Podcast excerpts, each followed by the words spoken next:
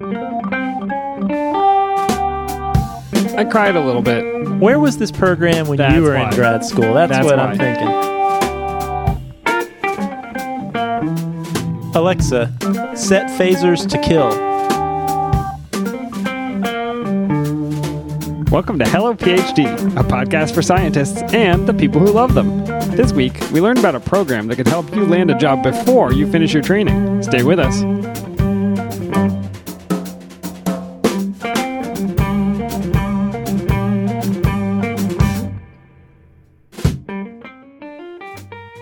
And we're back. This is Hello PhD, episode 64. I'm Joshua Hall, And I'm Daniel Arneman. and we'll discuss the human side of science and life in the lab. Happy New Year. Happy New Year, Josh. This is, uh, I'm glad to get out of 2016. I think by all reports, it was the worst. Yep, stick a fork in it. It is done. But here we are in 2017, and it actually feels pretty good to be back in the saddle here in the studio with you. I hear that. Um, we are starting off the year the way I like to, with the proper type of ethanol. That's right. We are back to the fundamentals, Dan. We're drinking an IPA tonight. Okay, which one do you have? Once in a while, you know, I do like to put something in that people can generally find pretty easily. So we are drinking the New Belgium Accumulation White India Pale Ale. Yeah, when you handed this to me, I thought you had uh, sinned and given me a Pilsner because it is a very light color, Very light. but uh, it's got the bite. It's definitely an IPA. Yeah, this is really good. I think this might be a decent IPA to share with a friend who maybe is not the biggest IPA fan, but you're trying to convince them to join the IPA train. You think it's it's a little lower on the the bitter units? I think so. I think it's a little, it's got a smoothness to it, I think. You're just looking at the snow on the label and and feeling Yeah, well, I should mention this is also timely because accumulation, there's a photo of snow piling up, and we are forecasted to get a little bit of snow right here in North Carolina in the next day or two, maybe 24 hours from now. So, yeah. If you don't know anything about North Carolina, it is um, the apocalypse when snow flies in any amount. So if you're if you're listening from Michigan, uh, you should be laughing at us. But literally, cars catch on fire because snow falls. I had to go to the grocery store today. Like I legit needed to go to the grocery store because I usually go towards the end of the week. But I, I felt like I wanted to tell all the cashiers, like I'm not just here because I'm making a rush on the snow, store. um, but the bread aisle totally cleaned out. Yeah, in in this area, people go and get bread and milk, and I I still don't fully understand why. If the power goes out, your milk, I guess you could set it outside. But I mean, you need eggs. Make a French toast. Those things can make a French toast. Well, I actually was talking to the cashier and, and I asked her, I was like, oh, has it been extra busy today with the snow forecast? And she was like, oh, yeah, I think people are preparing for a snowstorm, immediately followed by a hurricane, immediately followed by a tornado. They realize they'll be able to easily get back to the grocery store probably by Monday. They'll have like one day they maybe can't get out. Well, we are enjoying accumulation right now, and we'll uh, try to stay hunkered down during any accumulation we actually get. Yeah, this is delicious. All right, Dan, are you ready for Science in the News? I am ready. All right, Dan, we're going to talk about robots today. Okay. Now we have covered robots in science in the news in the past, have we not? You know I like robots. Yeah, we talked about Hitchbot one time. We did talk about Hitchbot. All right, so anyway, Dan, I have one more piece of robot related news that maybe is a little more scientific. Okay. All right, this is an article that was just published in the Journal of Visualized Experiments, or JOVE. Are you familiar with JOVE, Dan? I am not. Is this a real journal? Yeah, so Jove is pretty cool, actually. Uh, it's actually a great resource if if our listeners haven't heard of it. Um, unlike traditional articles, Jove has this. You have this series of videos. So, like, if you want to learn a technique, it's very technique driven. You not only read about the technique, but in excruciating detail, you actually see someone doing the technique. All right. Here's me pipetting a 96 well plate. Well number A1.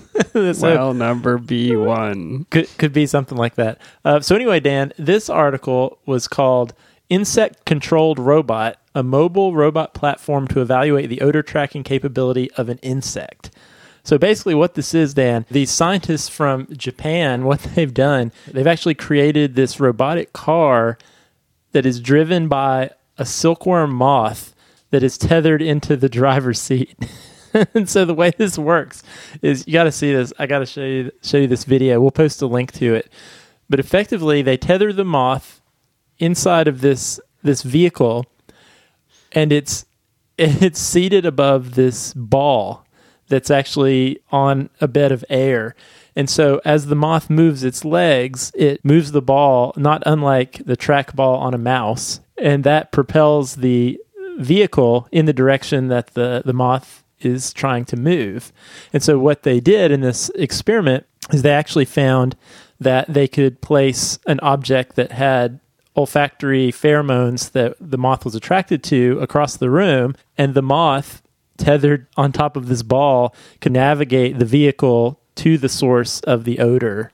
And so the idea being that uh, this was a proof of concept that later on scientists could perhaps genetically manipulate these moths to move towards other odors like drugs or other substances. So, in some ways, uh, you could think of the bomb sniffing dog could be replaced by the bomb sniffing moth driven vehicle. Do you see the just like blank expression on my face? I thought you'd think this is cool.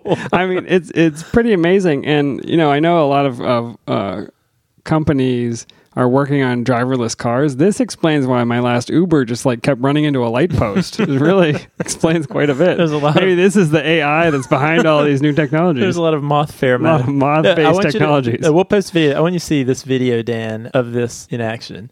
I mean, look at that. Oh, that's pretty adorable. So there's this ball floating on air. I mean, that moth cannot be that happy. Do they have to get IRB approval to do use moths like Uh, this? Actually, I don't think you need IRB approval for That- it invertebrates. looks like the Pope Mobile. It's got like a little plastic dome on it. This is awesome. And so, if you're interested, uh, you should definitely check out this video. But in the Jove article, because the way Jove works, is there are all these videos, you can see details of what. One thing I was most interested in was how do you tether a moth in, into a driver's seat without hurting it? They have this whole video of how they do that. It's pretty amazing. People are very creative. I'll give them that. All right, Dan. Well, enough about robots. Uh, let's move on to our topic. So, I had a chance this week, Dan, to sit down with Dr. Patrick Brandt, who is the director of the Impact program at UNC Chapel Hill. And Impact stands for the Immersion Program to Advance Career Training. And so, this is a cool program, Dan. Impact enables graduate students and postdocs to actually do internships out of the lab during their graduate or postdoctoral training. So this is a little bit weird. I know in, in a lot of graduate programs there's an internship component. So if you want to go study, um, you know, occupational therapy, that you take a year and you go work in that field to get your master's degree, or if you want to do accounting, like I've we've had interns at our company that are accounting majors or accounting graduate students, and they spend a year doing accounting. So I think it's pretty standard in other industries, but in academia, you're supposed to go on to become a faculty member, and you are at the bench doing your training to be that thing. So Yeah. this seems a little bit unusual. Yeah, and that's one of the things we've talked about on the show before, Dan, and and that is it's really hard for trainees sometimes to actually explore these other careers that they try to think about what careers they might want to do, but have had very few opportunities to actually explore those careers and opportunities outside of the university. And so what this program does and others like it is it gives you a chance during your training to get out there, get some hands-on experience, doing some different things in some different environments and really expanding your network in a meaningful way. And and that's and one thing I'd like to say too up front is Patrick directs this program at UNC Chapel Hill. Uh, but this is one of 17 programs funded by the NIH across the United States. Yeah, so the the funding is, and the program is called the BEST program. And uh, if you go to NIHbest.org, you can see if your school is on the list of 17. There are a few California campuses Michigan State, Vanderbilt, University of Massachusetts, Rutgers, Cornell, several others. So um, this is not just a, a local or a regional thing, this is occurring across the country. Yeah. So why don't we hear what Patrick had to say and we'll learn a little bit more about this program. My name is Patrick Brandt, and I'm the Director of Career Development and Training at UNC Chapel Hill. And among other things, I run an internship program uh, that's uh, partially funded by the NIH. And the purpose of that program, which is called Impact, uh, for Immersion Program to Advance Career Training. So, the purpose of the Impact program is to give senior grad students and postdocs an opportunity to experience different careers uh, outside of academia. Uh, and in some cases within academia, but outside of the traditional tenure track positions. Mm-hmm. How long have you been doing that, or how long has that program been going? So that program is in its third year. Uh, so we've had two cohorts, about 25 interns apiece in those first two cohorts, and we are just in the middle of the application process for our third cohort of interns. Cool. So just to make sure I understand, uh, make sure our listeners understand, the Impact Program allows trainees to actually do internships out of the lab during their training. That's right. Yep. I guess that's a big part of what makes it a unique experience, a unique program. It is, yeah, and they're relatively short internships, so they're 160 hours. Uh, the majority of them are. Some of the companies uh, want interns for longer, and so they uh, pay into the program, and, and, that gives them the option to have interns for longer. But um, yeah, basically it's 160 hours, and the, and it, those 160 hours can either take place full time for one month, or uh, some trainees and some internship providers find it preferable to have a part time internship set up. One, one clarification is this just for graduate students or can postdocs participate also? No, it's for uh, both grad students and postdocs. So the grad students uh, in our particular program, uh, which I think is fairly common among other different uh, universities that have similar programs like this, the, the grad students have to have finished their uh, qualifying exams. Uh, and then for postdocs, they can be at any stage in their training. Mm-hmm. So you mentioned other universities. So how many programs like this are there in the United States? Well, we're funded by uh, by the NIH. It's an initiative called the BEST Grant. It stands for Broadening Experiences in Scientific Training, and there are 17 different BEST institutions. But uh, there are certainly um, certainly not all of those best funded institutions are doing an internship component to their uh, to their grant and there are also universities and programs that don't have best funding that are doing internships as well. So I don't know exactly how many, um, but I would say that the number is probably approaching at least 20 universities that have some sort of a formalized internship program for life science trainees. Can you just spend a few minutes and tell us a little bit about some of the different types of internships that trainees have taken part in over the last few years? Sure thing, yeah. So we've had close to 50 interns. Uh, they've been in a wide range of different areas, and we purposefully did that because we don't want this to just be an industry internship experience or just a bench uh, research internship experience. And so we've had trainees uh, who have had internships doing outreach, uh, science policy, teaching intensive careers. Grant, we had a, um, a an intern do a grant writing internship clinical trials management because we have lots of contract research organizations in this area. So a number of our interns have gone to contract research organizations and either done business development or, in some cases, been at the bench at a CRO. Uh, we've had uh, a few trainees do regulatory affairs, and then we do have a, a, fair number who who do stay at the bench and are doing. Um, research intensive internships at places like BD or Bayer Crop Science, where they're actually doing research and development. Mm-hmm.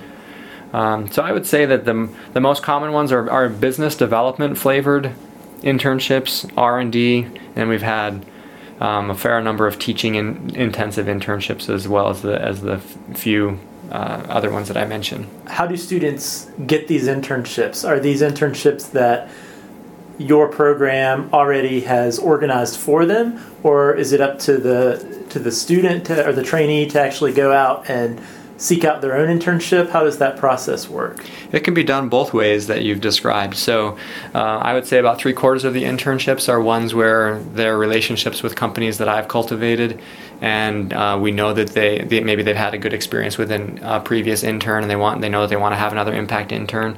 But about a quarter of them are students, uh, grad students, and postdocs that, that take the initiative to find, to, through their network, they find somebody who uh, could be an internship supervisor. They get a letter of support from them, and as, as part of the application, there there's certainly that leeway for them to uh, include that type of letter of support.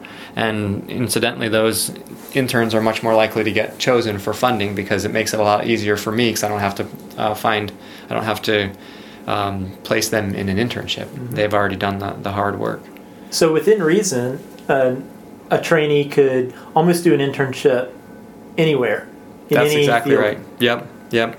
With the now we're lucky here in RTP that we've got a lot of companies that are local. The funding that we provide is just salary support uh, that matches what they're making as a grad student or a postdoc. So we don't have travel funds or housing funds. So all of these internships are local.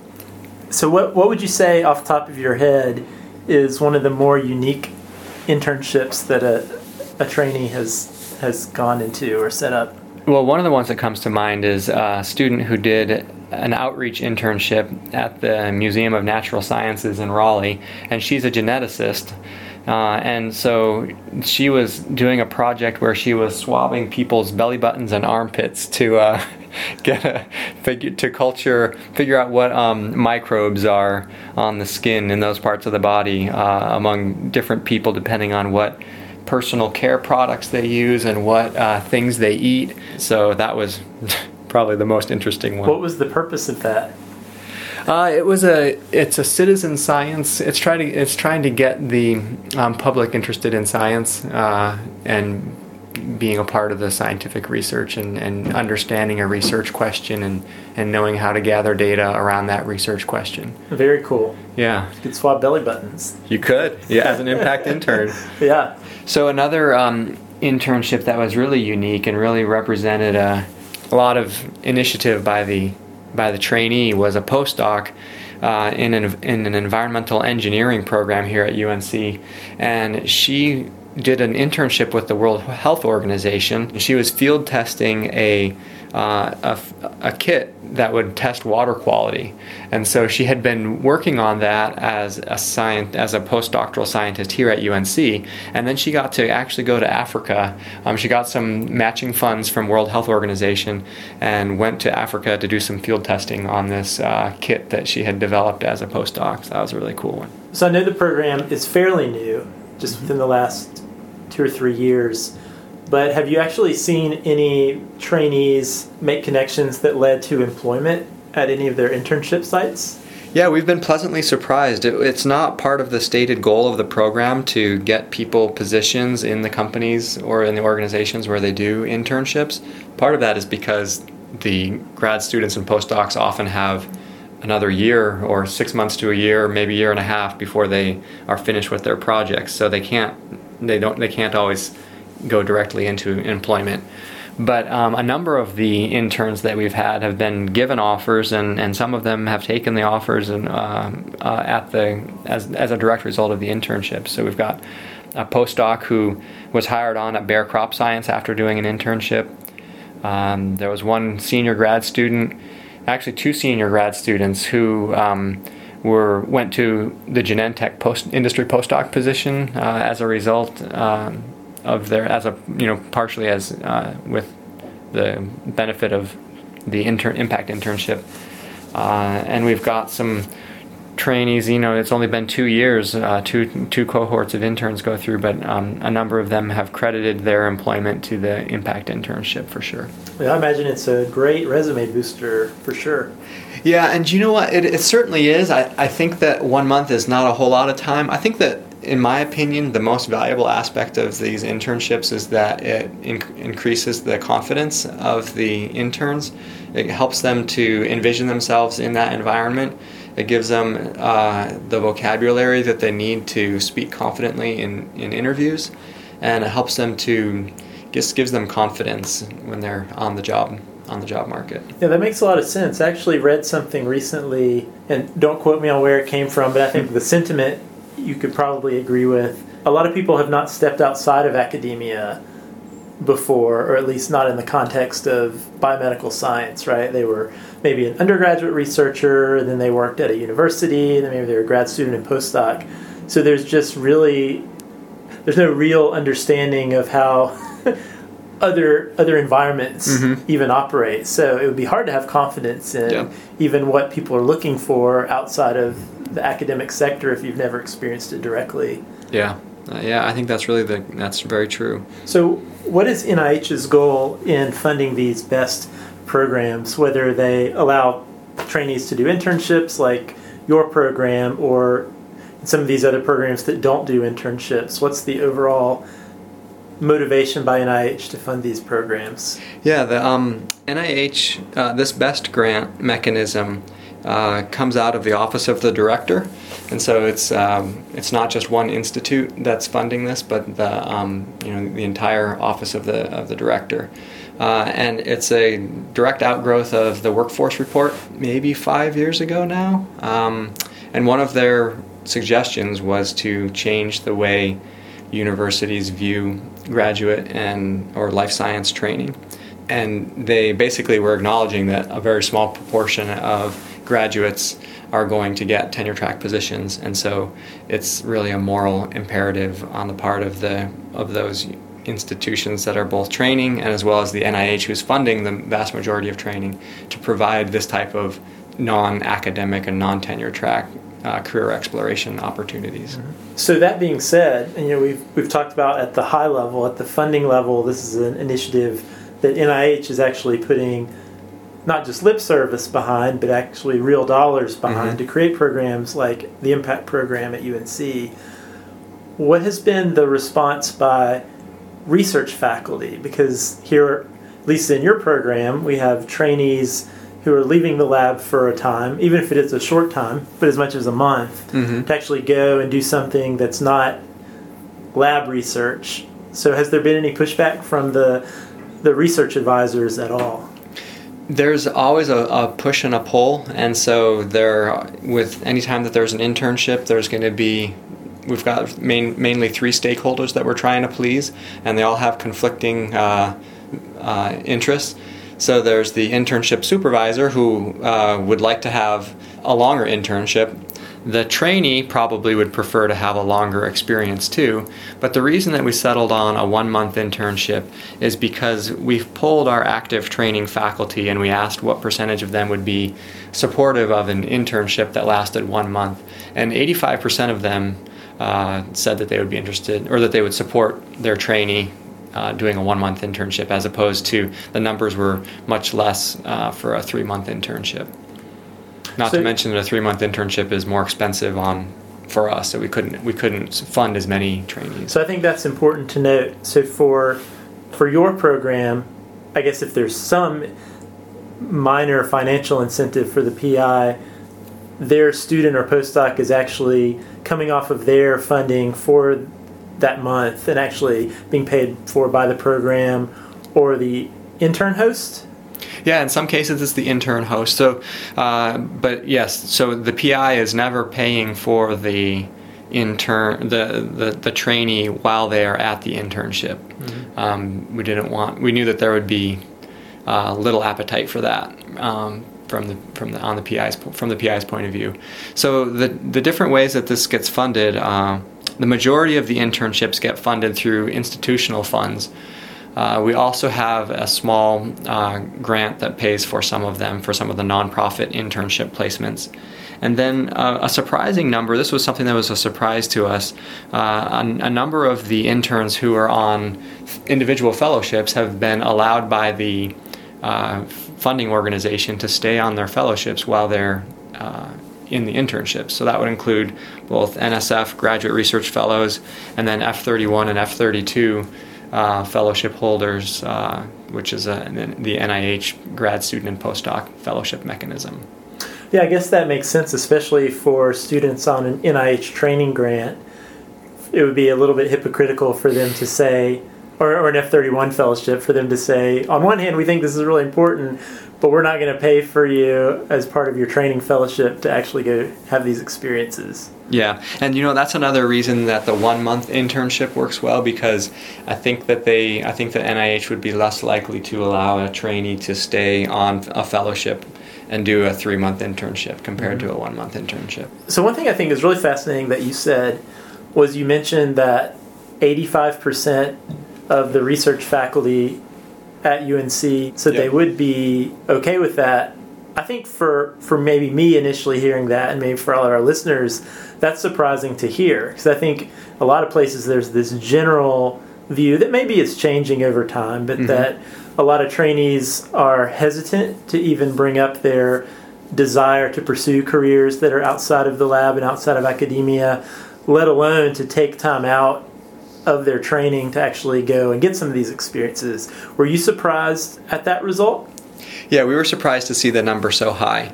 Um, but what we what I tell students when they come in and they express concerns about approaching their, their PI because as I guess we haven't I haven't specifically stated it but in order for the interns to participate they have to have PI support they have to have a, PI sign off uh, sign a form saying that they can participate in the internship so when trainees come to me and are concerned about that and wondering how to have that conversation, I always share with them that statistic that we got from our training faculty, and uh, I basically tell them that they that we are constantly pleasantly surprised at the acceptance that the faculty, at least here, have um, in recognizing the difficult place that trainees are in in today's market. Have you noticed? Either do you think there are, or have you noticed? Any benefits to the PIs for having trainees who are involved in programs like this or actually allowing their trainees to go do these internships? We're, we're, we're following that really closely because we would like to think that there will be secondary benefits to the PI, for example, collaborations that might be able to be started, uh, or um, another one of our hypotheses is that those f- faculty that become well known for supporting their trainees in these kind of internships are going to be those faculty members that will have an easier time at uh, recruiting the best trainees into their labs. Uh, because trainees as we both know are coming into grad school and into postdocs with a, a more clear idea of what they want to do afterward. And if they know that they're if they know that a certain PI is supportive of a wide variety of different career options and can even help them in those uh, career areas, then they're much more likely to, to choose that lab over another one where, where the reputation of the PI is that they're only interested in training academic researchers. So, why do you think programs like this are important? Yeah, I think that um, part of the reason that NIH is funding so many these 17 different programs and has given us not a whole lot of information about how they want these programs to look, they are looking to us to try a bunch of different things and see how see what works. So um, we really are approaching this as a scientific question or a hypothesis-driven question. Some of the things that we are hypothesizing are that trainees that do an internship will come back to the lab more productive because they will have a clear idea of what they want to do with their career. Um, they'll have a, a clear incentive to to finish quickly uh, and get out into the workforce. Um, another one of the hypotheses that we have is that, and, and we're testing this with survey uh, data of both PIs and of the trainees over the long term. We are looking to see uh, job satisfaction for one thing. Um, do trainees that do an internship are they more satisfied uh, compared to trainees that don't do an internship? Another thing that we are hoping to see is that trainees that do an internship will have a shorter time overall in training, meaning that they might have shorter time to degree or shorter time in postdoc. Um, and what we would really love to see is that grad, senior grad students who do an internship may not have to do a postdoc. And so we're looking closely at the num- at the percentage of of our trainees that go on to do postdocs, and and we're hoping to see that some of those, especially those that do internships, will be able to get into uh, a real their first real job without having to do a postdoc. So I guess one one last question is you mentioned that this best funding initiative through NIH funds 17, 18 programs, including yours. Mm-hmm. I would gather the majority of our listeners, though, who are trainees, are likely not at one of those institutions, but might be very interested in trying to gain certain experiences and certain career paths they might be interested in. That's something we talk about all the time on the show. So, what advice would you have to a trainee who's listening that might be interested in exploring different careers but doesn't have one of these formalized programs at their institution? Yeah, um, I guess the advice that I would give um, relates back to something we talked about earlier with the um, individual fellowship awardees being uh, able to stay on their fellowships while they are um, doing internships. So certainly, if there if there's a listener who is on an F31 or an F32 or an American Heart Association fellowship or some other um, individual fellowship, talk with your program director um, at the funding agency and see if they would support you doing an internship. And then um, work your local network to see if you can find a supervisor who'd be willing to take you for um, you know a, a, 100 or 150 or, or even maybe a little bit longer internship that's probably uh, one pretty sure way that you could do an internship there are some companies that have their own internship programs that you can apply to and that funding would then come from the uh, internship provider uh, uh, usually those end up being six, three to six month long internships, but that's another way that you could get some uh, industry experience or um, internship experience as a trainee. Uh, there's always the possibility too that a trainee can set up something on their own and take a leave of absence uh, from their um, from their graduate studies and be able to do an internship as well. Mm-hmm. Well, this sounds fascinating. So, I guess last last thing when you're not directing the impact program, uh, what do you do for fun? Well, so I'm uh, when I t- whenever I talk with students, uh, especially when they're really stressed out because of grad school or postdoc stresses, I always encourage them to follow whatever passion they have. Make sure that they've got a hobby that they enjoy doing, and uh, so I guess I do have a couple of strange hobbies. One of them is um, that I'm a technical tree climber and so I, I climb. I mean, you're technically a tree climber, but in reality, no. It means that that it means that I climb trees technically, meaning with ropes and harnesses and things like that, as opposed to just climbing them like I used to when I was a kid. Scurrying up a tree. Yeah. Yeah. So I, have I've used those uh, skills to in, in, a couple of interesting ways. Uh, I've rescued more than hundred cats that have been stuck in trees uh, around uh, North Carolina. So that's something I enjoy doing on the side. One time I um, got a call from somebody who needed who had a cat stuck in a tree. And I recognized the last name, but I couldn't quite place it. And then when I got to the house, it ended up being a professor at UNC. His cat was stuck up in a tree. really, if you want me to get your cat, you have to agree to let your trainees do internships. That's right. and actually, no, because you've told me you also have rescued drones from a tree. Yep, yeah, I do that fairly frequently. Usually, right uh, a couple of days after Christmas, when everybody gets a new drone and doesn't know how to fly it, that's when the uh, drone rescue calls start flowing in. That is funny.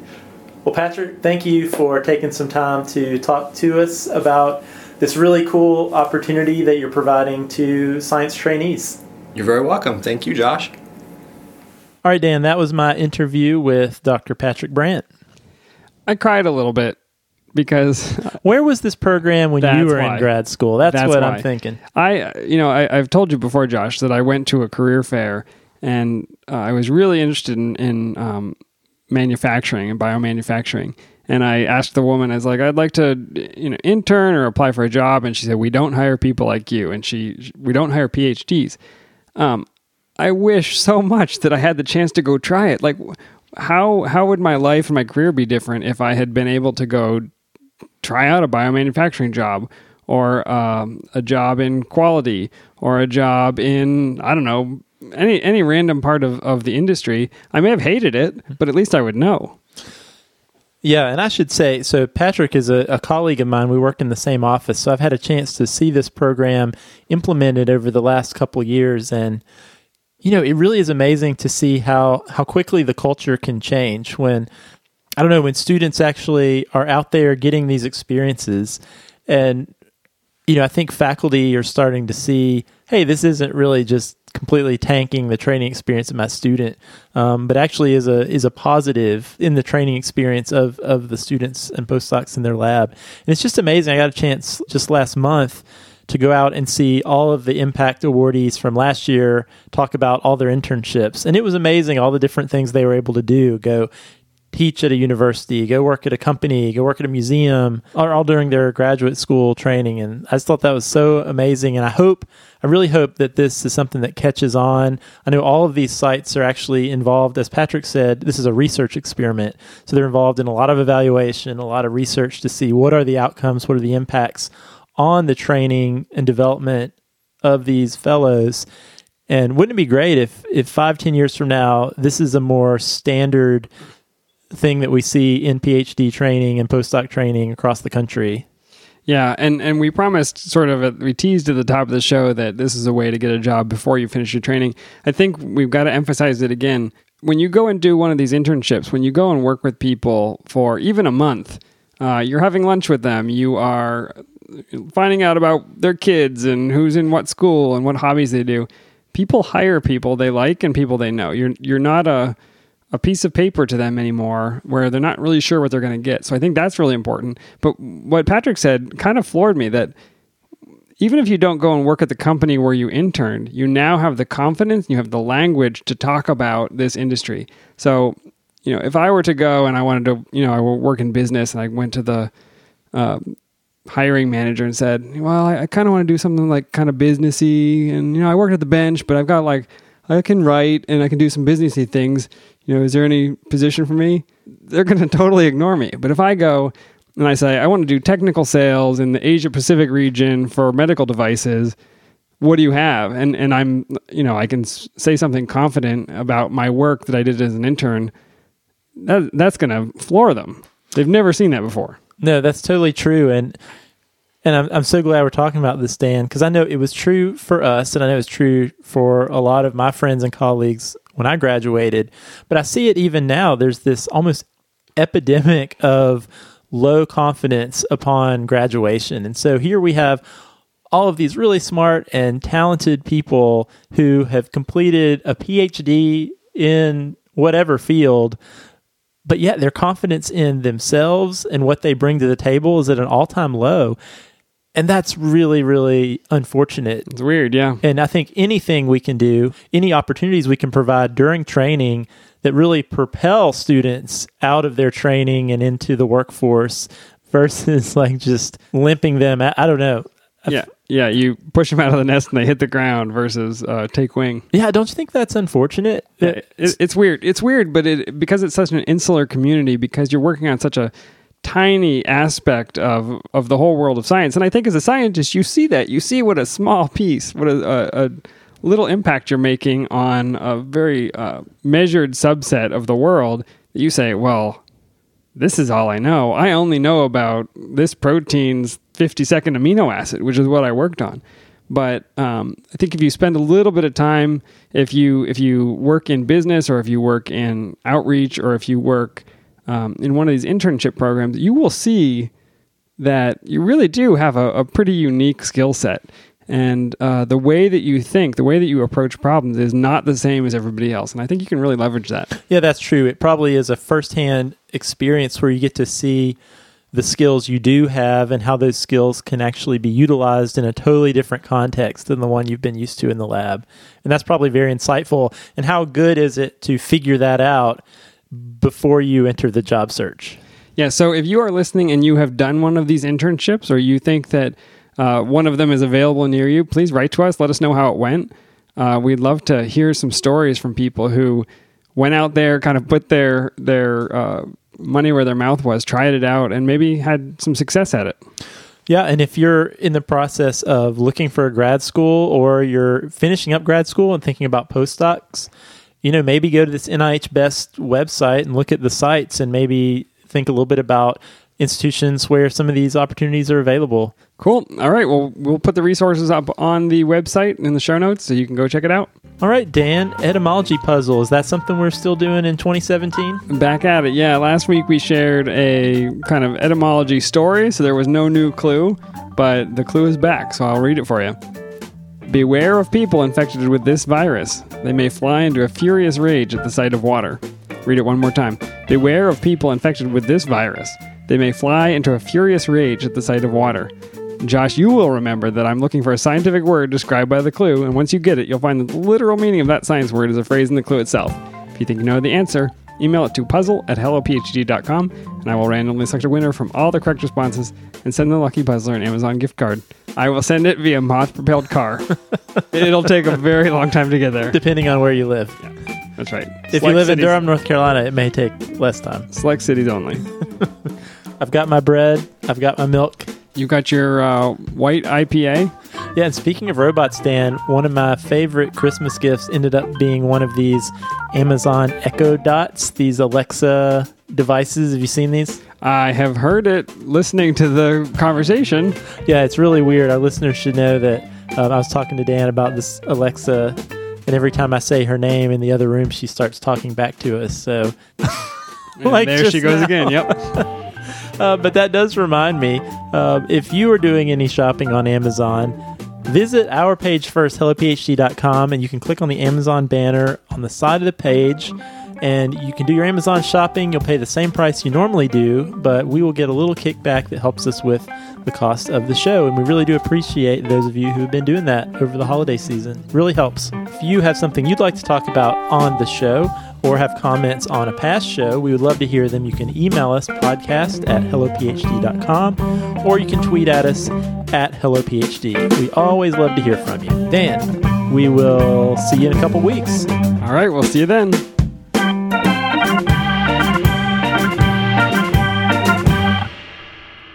So I had a chance this week, Dan, to sit down with Dr. Patrick Brandt, who is the director of the Impact Program at UNC Chapel Hill. And UNC stands for University of North Carolina. Oh my gosh. Alexa, set phasers to kill. That's a feature for a later version.